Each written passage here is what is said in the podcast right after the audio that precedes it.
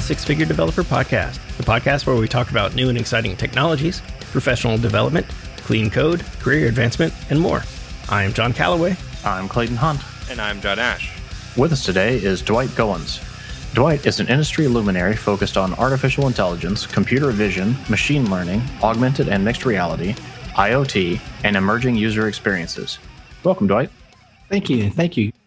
One thing we have all our guests do is kind of explain where they came from, how they got into the industry. Could you do that for us? Just let us know, where you started in industry and kind of your path to where you are now.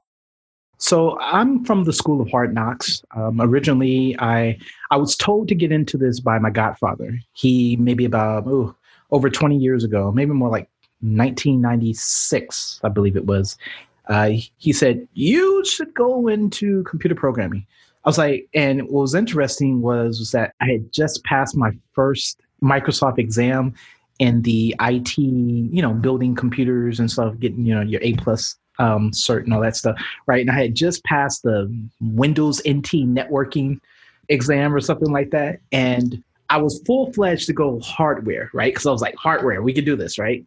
And I even had started a business building computers together way back then. I had, I went to Morehouse College in Atlanta, Georgia, and I had stopped for a second to start this because this was during the dot-com years where everybody was trying to start something out of their garage and take it somewhere. And my godfather said, yeah, that hardware stuff, go computer programming. And I went into development. I picked up a book on C++ development, picked it up fairly quickly, at least I'd like to think I did. And from there, it just kind of took off. I worked at the Air Force Base in Warner Robins, Georgia for a minute. And then eventually I moved on and worked with HP as a Microsoft education consultant. As I was doing these development tasks, I was going out and getting more Microsoft certifications. And eventually I got my MCSD in both C++ and Visual Basic. And eventually I became a trainer, Microsoft certified trainer. Being a HP employee, I met a lot of Microsoft partners. So it opened my eyes up to the whole independent contractor status because prior to that, I had been working, regular 9-to-5 W-2 positions and kind of doing that thing. And then I realized, hey, there's way more money in this, starting my own business and just kind of doing the independent contractor role. When I left HP, I joined Microsoft as an independent contractor. They flew me to more HP facilities all around the world. And then, I was offered a full-time position with the company that I was contracting with. And I was kind of like, I don't know. Nah, I like my independent role. I like my life as, And so, that didn't work out. But I stayed with them for another year or two after that. And then they said, okay, we're about to get bought out. You missed it. But if you want to come on, we'll give you a nice package, whatever. So then that's when I jumped on. Well, it sounds like you've done some amazing things and been involved with some amazing work and working with a variety of different large organizations. Just the bullet points in your bio, artificial intelligence, computer vision, machine learning, augmented mixed reality, IoT, and et cetera. Seems like a lot of what all those things have in common is data. It seems like a lot of applications, a lot of development these days, in order for a product to work, it either is using data, utilizing data, or collecting data. Is that what you see? And do you see that correlation in the history of your tenure? Yes. Every position and role that I've taken on, as independent to W-2 employee to, developer to trainer, there were always data points and there was always data sets that you needed to work on. And, it's funny you mentioned the mixed reality and IoT because out of the mixed reality and IoT, all the roles and jobs that I've had nothing to do with mixed reality and IoT. The mixed reality and IoT came in because of my volunteer work and because of my side jobs. And actually, what I actually became a Microsoft MVP in, right? It was in that. I became an MVP in BizTalk initially back in the early 2000s. And then from BizTalk, I transitioned over to the Kinect. And the reason why I transitioned over to the Kinect, I had gone to a hackathon that Microsoft held in 2012. This hackathon was all about the Kinect, right? And just what can you build with the Kinect? And I was just going because I was interested and I had a couple of ideas. They said, hey, you have 24 hours to come up with an idea you could do with the Kinect.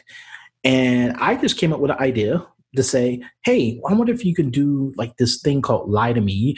Anybody ever see that TV show? It was called Lie to Me. And it was this doctor who could read the small miniature expressions in your face to determine if a person was telling a lie or not, right? And they had this whole series of shows based off of this one doctor who can read if a person was lying or not.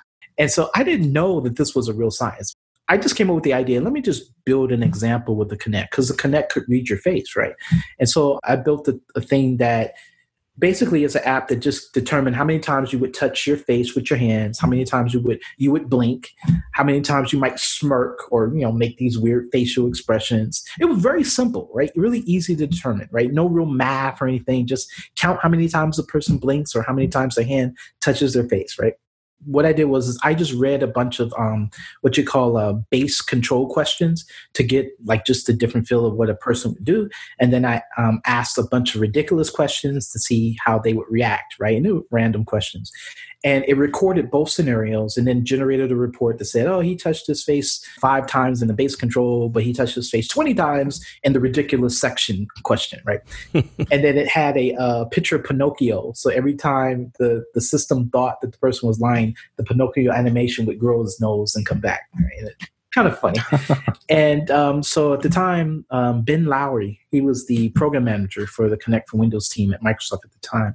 He was like, oh, man, that's great. That's great. He came to me on the side. He said that they had a doctor just reach out to them like a month prior. You remember that thing you did at the hackathon? These doctors really want to do that with our device. Can you have a talk with them and further this out? So I had a conference call with a couple of doctors, and I kid you not, one of the doctors was the actual doctor who consulted on the Lie to Me program, and it blew me away.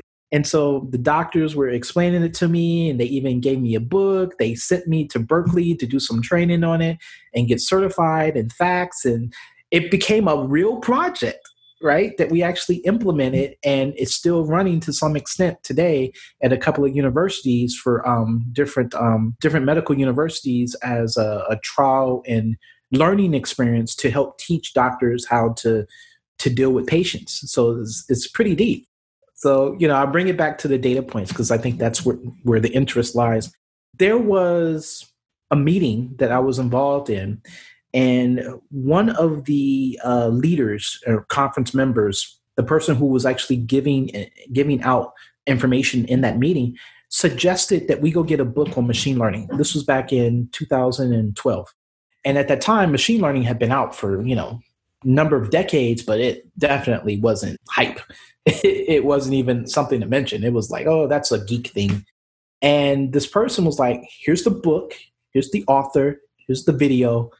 Go do it. And it was a book from Caltech. It was, you know, from a professor from Caltech who was kind of one of the, you know, early known researchers in this idea of machine learning. The name of the book is Learning from Data.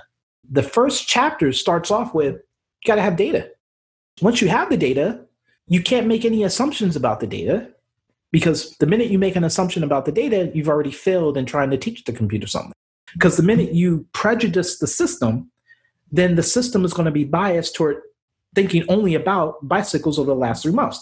But what if the hidden piece of data in that bicycles over the last 3 months is it has nothing to do with bicycles, but it has everything to do with metal that was purchased over the past year?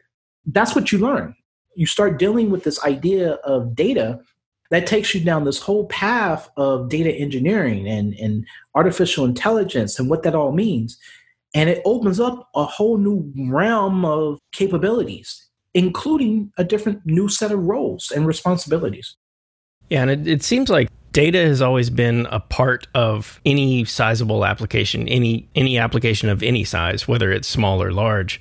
I've primarily been a line of business application developer, so data was a consequence of an application. We were collecting data, we were reporting on data, we were assembling data. But it seems like in more recent years, there's a bigger push to understand data and to figure out what the data is telling us.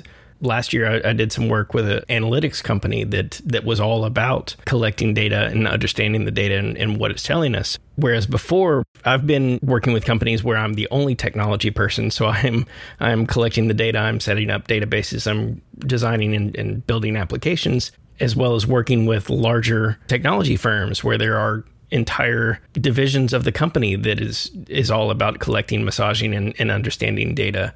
There's a big change and a big shift when there are dedicated individuals that are in charge of the data and analyzing the data, as opposed to I'm just in charge of collecting the data and making sure that it's stored over there for safekeeping. What are the differences in just a pure data collection and data analytics and understanding and those types of things? That's a loaded question, but a good one, John. You know, one of the things I've been learning here is in the industry over the past 20 some odd years is that you have to be able to adapt, because roles quickly become merged. And what you learn very quickly is there's some things that you're really good at. There's some things that you suck at. There's some things that you really, really want to do that you're good at. And there's some things, obviously, that you really shouldn't do because you suck at it. And you probably don't want to do them because you know that you're not very good at it. And I've learned that when we talk about the different roles that deal with data, that you could start to see the line being drawn. If you think about this whole idea of machine learning and artificial intelligence, AI has a lot of, it covers a lot, but again, it centers around data. And there's many aspects of what you need to do, like you said, right? There is being able to get that data, process it, and do something with it. And there's being able to understand that data. And then there's being able to interpret the future of that data, right? And there's different facets of it. But one of the key things that I'm learning when you deal with machine learning, that deals with a lot of math, numbers crunching, and eventually predicting some type of result. What data scientists tend to worry about is they tend to worry about that line and the math behind it. And they tend to amaze themselves over how they came up with that line, how they figured out those coefficients, and how they, they cleaned some data from this part, and they did a trick over here with this algorithm, and they looped it over here with some other algorithm, and they substituted the variables to present the equation to get that line. And they marvel at it because in reality, it's math. It's intensive, and you got to know what you're doing, because if you tweak the wrong coefficient, the whole thing blows up and you got to start all over.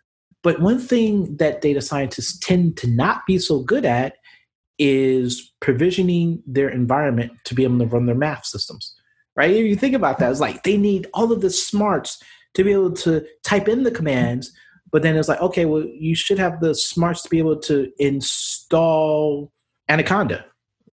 Just give me a system that has Anaconda already on it. So Anaconda being a library that data scientists use, right? Well, you should be able to install Python. Yeah, I could do it, but if you can already provide me the environment for that, that would be great, right? Okay, what about RStudio? It's just double click. You just install, click on the executable, click next a few times, and then it installs. Yeah, that's good, but if you already have a system that has it on it, I could just load my data up there and I can just do what I got to do. You realize that the data scientists are not they don't want to do that stuff. They don't want to figure out how to get data loaded from one system into another system. And a lot of times they don't even care about cleaning and transforming the data, right? They just want it in one spot. They want to be able to grab it, run their reports, run their analysis, figure out their equations, figure out the coefficients, do their training, create their model, and they're done. And there's very specific tasks that they're interested in doing. But think about everything that happens before and after. So once a data scientist has figured out what that algorithm is and what that model is and what the coefficients are, how do you package that and put it inside of the next latest and greatest Facebook app that runs on your cell phone? And are you concerned with the performance? Because you got a great model, but the minute you send 3 values to it, it takes 15 minutes to run to give you the answer. That's never going to work in a request response world. If I'm on Progressive's website and I'm trying to get the latest insurance, I'm not going to sit there and wait 15 minutes for the quote, right? I'm going to go to Geico because they can give it to me right away. That's why they have you enter in your username and your password and your email address so that they can collect all that stuff, run their algorithms, and then send you an email in the next day or two. Exactly, exactly. So all of that to say that the person who has to figure out how to make it performant from when it runs in production, how to package it, that's a role.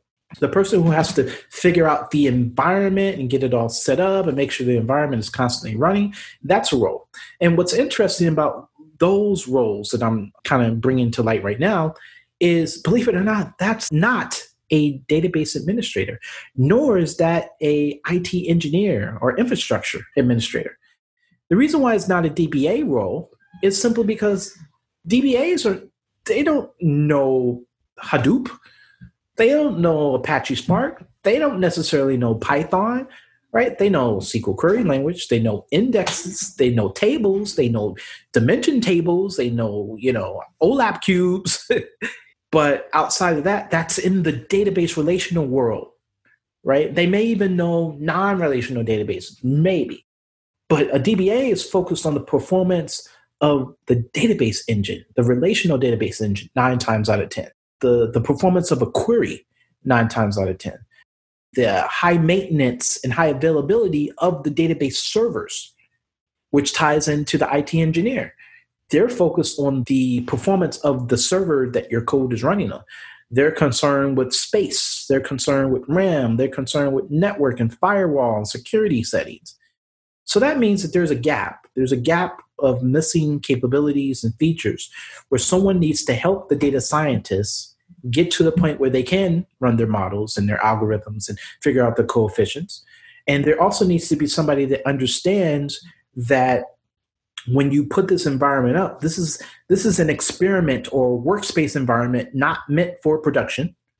This is a production environment that allows you to basically run your models as fast as possible to get the answers for prediction capabilities.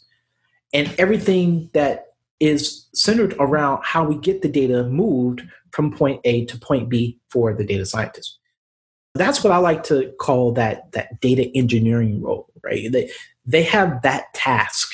And it's hard. It's hard for enterprises to really pick up that this is a new world and this is actually a new role that's developed because of data that has happened because of AI. Is it a new role because more and more companies are seeing the value of understanding the data that they have, understanding that they need to collect more data that can tell them even more about their customers, their users, their systems?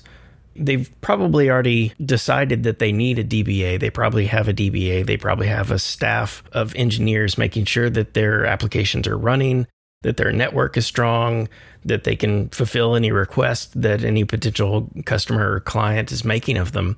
Is that data engineer role new as a sign of the times that we as an industry are evolving and answering the call to the needs that we didn't know we had? I think it is, yes. But what I think a lot of enterprises fail to realize is, even though this is a new role, I don't think it necessarily has to be a new person, right? Again, that's kind of what I started with. We have to learn how to adapt, right? And roles change, and you have to know how to be able to move with the times. And so to me, a DBA can very easily take on this role if they start to learn the new modern practices, if they want to learn the non-relational database structures, if they want to learn a little bit about big data and Hadoop and Python and R, and they want to know a little bit more of the ETL as it deals with analytical and statistical analysis, not just ETL to move data, but ETL to move it efficiently and without touching it for raw consumption of models. right?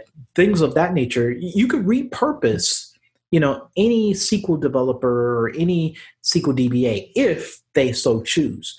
But if that person doesn't choose that, then yeah, this could be a new person, you know, if you want to bring somebody in off the street that has focused and worked closely with a data science team or a machine learning team. Because, you know, I happen to work closely with doctors.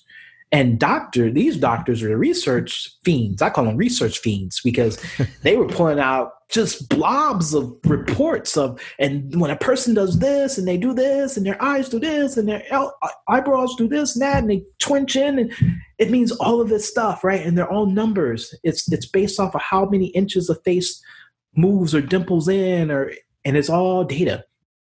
Let's say I'm a company and I've realized that I have this need. There's this hole in my organization that needs this data engineer. What kind of job description would there be for that? It's because it's not a standard role at this point. So it's you know, who are you looking for when you put out an ad for this role? Yeah, that's a great question. I've been in a couple of conversations already, more recently than not. I'm both at Microsoft and at JM on two different occasions for two different things that deal specifically with job descriptions for like a data engineer, right? And it's not easy because I think what you learn is the definition of a data engineer is still being worked out and played through all the major corporations, right? Microsoft piggybacks off of AWS, AWS piggybacks off of Google, Google piggybacks off of Microsoft, right? Just this nice little circle of industry, corporate company life. And what you'll notice here, the description that I would come up and that I've provided feedback to various different teams is, so a data engineer has to, number one, be able to understand the data. Right? They have to be able to understand the structure of the data, both structured and unstructured data. They have to understand the flow of the data, where it comes from, where it goes to. They have to be able to transform data and know when to transform the data, right? And so you have your typical ETL type of developer that winds up being one of the core assets or core features of what a data engineer, but it's much more than ETL work because now it's also a little bit of data architect work.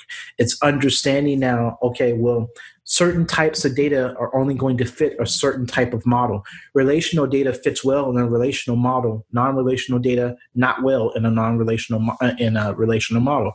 So then now, because you'll be working with multi-mode databases or repositories, relational and non-relational, now you have to understand how to extract it and know what the kinks are, right? What the constraints are for relational versus non-relational. Because again, remember, performance is also important. So once you understand the constraints, now you have to understand the flow. You know, does it make sense? The data needs to be cleaned in one area and not cleaned in another area. And then where do you stick all this data? Does it go into a data lake? Or does it go into a data warehouse? Or does it go into a lake warehouse? And so it's this idea that understanding that's one facet of the data architecture in the ETL. But then now you have to understand the goal of what you're doing. That's working closely with the data scientists and the data science team. So you're typically doing this for analytical reporting, you're doing this for statistical analysis, and you're doing this for data science to build models and algorithms so that eventually they can predict and help upper management make the money that they need or make the decisions that they need to keep making the money and keeping the business thriving.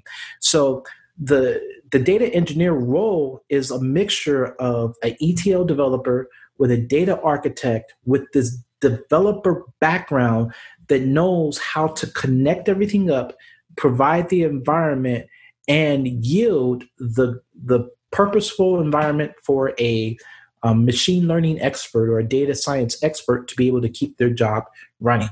And that's the beforehand, because then you have the after side, which is how do you package and prepare everything that the data science did to productionalize it.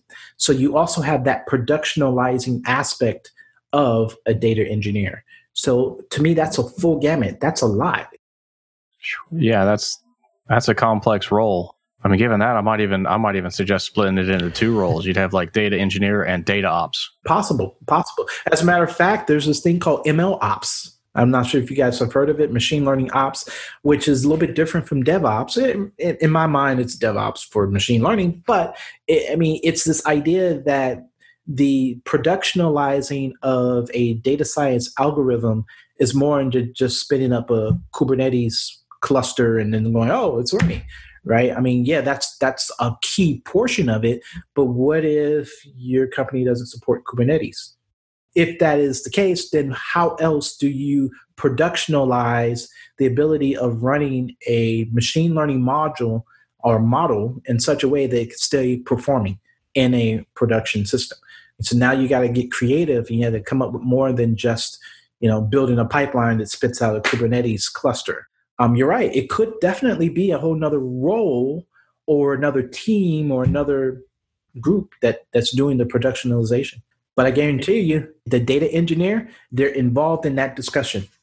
And that brings up a point that you said something a little while ago that really stuck out at me, that before I was thinking, okay, well, we have a lot of data. We stuffed it into a data lake and there we go. Now we're off to the races. But it's more about understanding the needs, understanding the requirements, figuring out what needs to happen and how we need to structure that data and how we need to organize it and put it in place where it's useful. What are the questions that a data engineer needs to ask or what kind of requirements do they need to be able to make those decisions? Typically I tell people to start with what's the end goal. First off, let's start with what are we trying to accomplish? So it requires multiple people in the room because you'll get different answers from different people, right? If you talk to a data scientist, they'll tell you, oh, I'm trying to find the regression model of X, Y, and Z and get the lowest common denominator of this, that, and the other, right? And you're like, okay, can you tell it to me in English, right? Because they'll talk in their terminology to explain a regression model. And you'll have to understand that. So you got to know a little bit of data science to be able to interpret what they're saying. And then you'll talk to a business stakeholder and they're going, well, we just want to, maximize the efficiency of sales whenever we run our discounts, our weekly discounts. And it could be something that simple. And then now you have to figure out, okay, maximize. So you hear keywords. So you go maximize sales and discounts.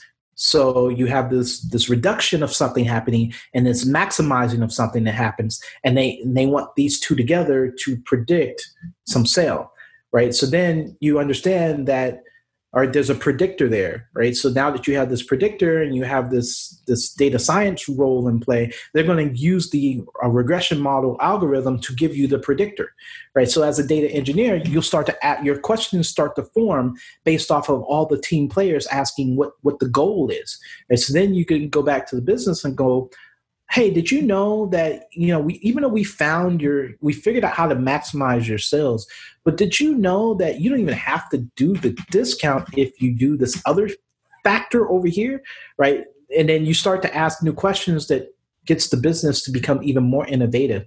And then you can go back to the data scientists and go, we got your predictor, right? We got the lowest error threshold to figure out the best predictor here. But now, can you figure out there's some other patterns? Can you give me, some other K-means cluster design to tell me something else that you might see that the system can figure out, right? And those two basically are the combination of both sides of that first scenario, that second scenario I just mentioned, right? So the clustering or the pattern recognizing provides the way to tell the business, hey, we've identified a pattern that if you, change the car color to blue, let's say, that gives you better sales regardless of the discounts. So the questions come from talking to both sides of the business and interpreting what the technical data scientist team is talking about, as well as interpreting the end goal of what the business wants to do. So you have to talk. And a lot of times what I've learned is that they don't, right? We kind of stay too focused on one side or the other, but we never have this guy that knows how to interpret the middle ground layer. The only catch there is I don't know if the negotiator or the interpreter is the role of a data engineer or not, because if that is true, then the data engineer now has to know more about data science. That's a lot of data stuff going on.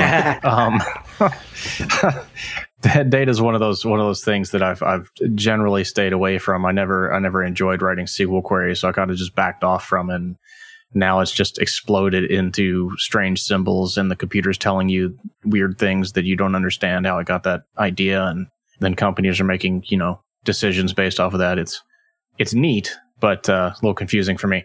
So with the data engineer role still sort of being defined and maybe being a solid known role in the next couple to, you know, maybe 3 to 5 years, what do you think might happen next as far as maybe training or even the evolution of that role? You've already mentioned that it might branch out into several positions.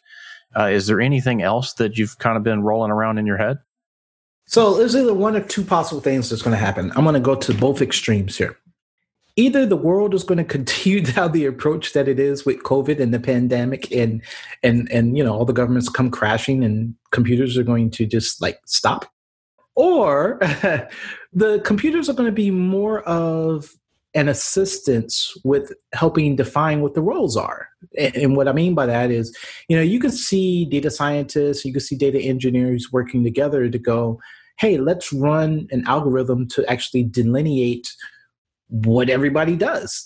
Run a computer to figure out, you know, run an algorithm to figure out who can do what the fastest and who should do what, where literally the computer determines the definition of a data engineer, right? Because we're not too far away from this idea of, you know, the citizen IT developer, you know, the power user, the user that can drag and drop their way to success, right? They can use a tool or a platform like Power, Microsoft Power Platform, and, you know, they can build reports. They can get just as fancy as a DBA could write the query, or just as, you know, creative as a data scientist can predict, right, with some of the algorithms that are there and some of these widgets and controls that are in the Power Platform. And there's other platforms outside of Microsoft, right? There's the Salesforce platform that can do the same type of thing. And they're all there. So the question becomes now, if we're empowering computers to be smart enough to figure out the pattern of who does what the fastest, and also empowering computers to not only figure out who does what the fastest, but how it's done the fastest, then we can automate the computer to do it even faster, which means now that the computers, you know, get into this automation of building the app for us. They get into this automation of deciding what structures, be it relational or non-relational, should it use, which storage options should it choose, and eventually connecting the dots. Then the role of the developer and the role of the engineer, again, has to adapt and it has to change. Now, what that future looks like, you know, I'll let my daughters answer that one, because hopefully I'll just be, you know, sitting in a rocking chair going, yeah, I helped program that thing. But reality, you know, all jokes aside, the future with data science and data engineering is a bright one if we put guardrails around it and it becomes clear and we delineate the roles of each and make it very clear. Because, you know, I think for the most part, data scientists do a heck of a job trying to figure out the math. And I think data engineers have to do a heck of a job trying to figure out how it all is going to work and fit together at the end of the day. And the business does a heck of a job, you know, figuring out new ways to innovate the business and maximize, you know, the profits. So I think it's a big family, and it all needs to work together, and it can. And the future is really a bright one, especially if you're into AI and data science and you're into data engineering and you're into big data. It's definitely the way forward. So we've talked about a number of different topics. Are there any particular resources that come to mind if there are those interested in learning more about data science, database development, data engineering? Yeah, great question. So resource-wise, if you're trying to follow the Microsoft platform, the data platform, Microsoft has a ton of resources out there. If you go to, I think it's Microsoft.com/learn, they have, you know, some examples and free tutorials that talk all about, you know, the Microsoft data platform. And so when we say the Microsoft data platform, it's a mixture of technologies, right? It's the Cosmos data platform. It's artificial intelligence. It's cognitive services. It's SQL. Can't forget about SQL, right? And it is just the plethora of how do you get data in and out of the system, and what are the tools that you use to get the data, and then from a data science perspective, what are the tools that you're going to be using to, you know, learn data science, which is typically you'll have to learn like languages like Python and R. Those are the top most common data science programming languages. And then you'll use a framework called Anaconda, which is a set of data science libraries that run on top of Python and has a bunch of other libraries such as H2O and TensorFlow, Google's TensorFlow. And if you're coming from like if you're coming from outside of Microsoft and doing like Amazon, it's Amazon SageMaker. Amazon has a plethora of machine learning tools and tool sets. I don't know if they have a data platform like Microsoft and Azure does, but they do have a lot of tools that you can play around with. Okay, so the resources are there and they're free. Download them, use them, start getting to them. And the minute you want to do something fancy, that's when you got to pay. What words of wisdom or advice might you give to someone just getting started in the industry, or maybe they've been in the industry for a little while, but they want to kind of get their career really going and move up to that next level? That's a good question. So if you like math and you like crunchy numbers and you like the element of surprise and understanding how different algorithms behave, then data science is where you want to focus your attention.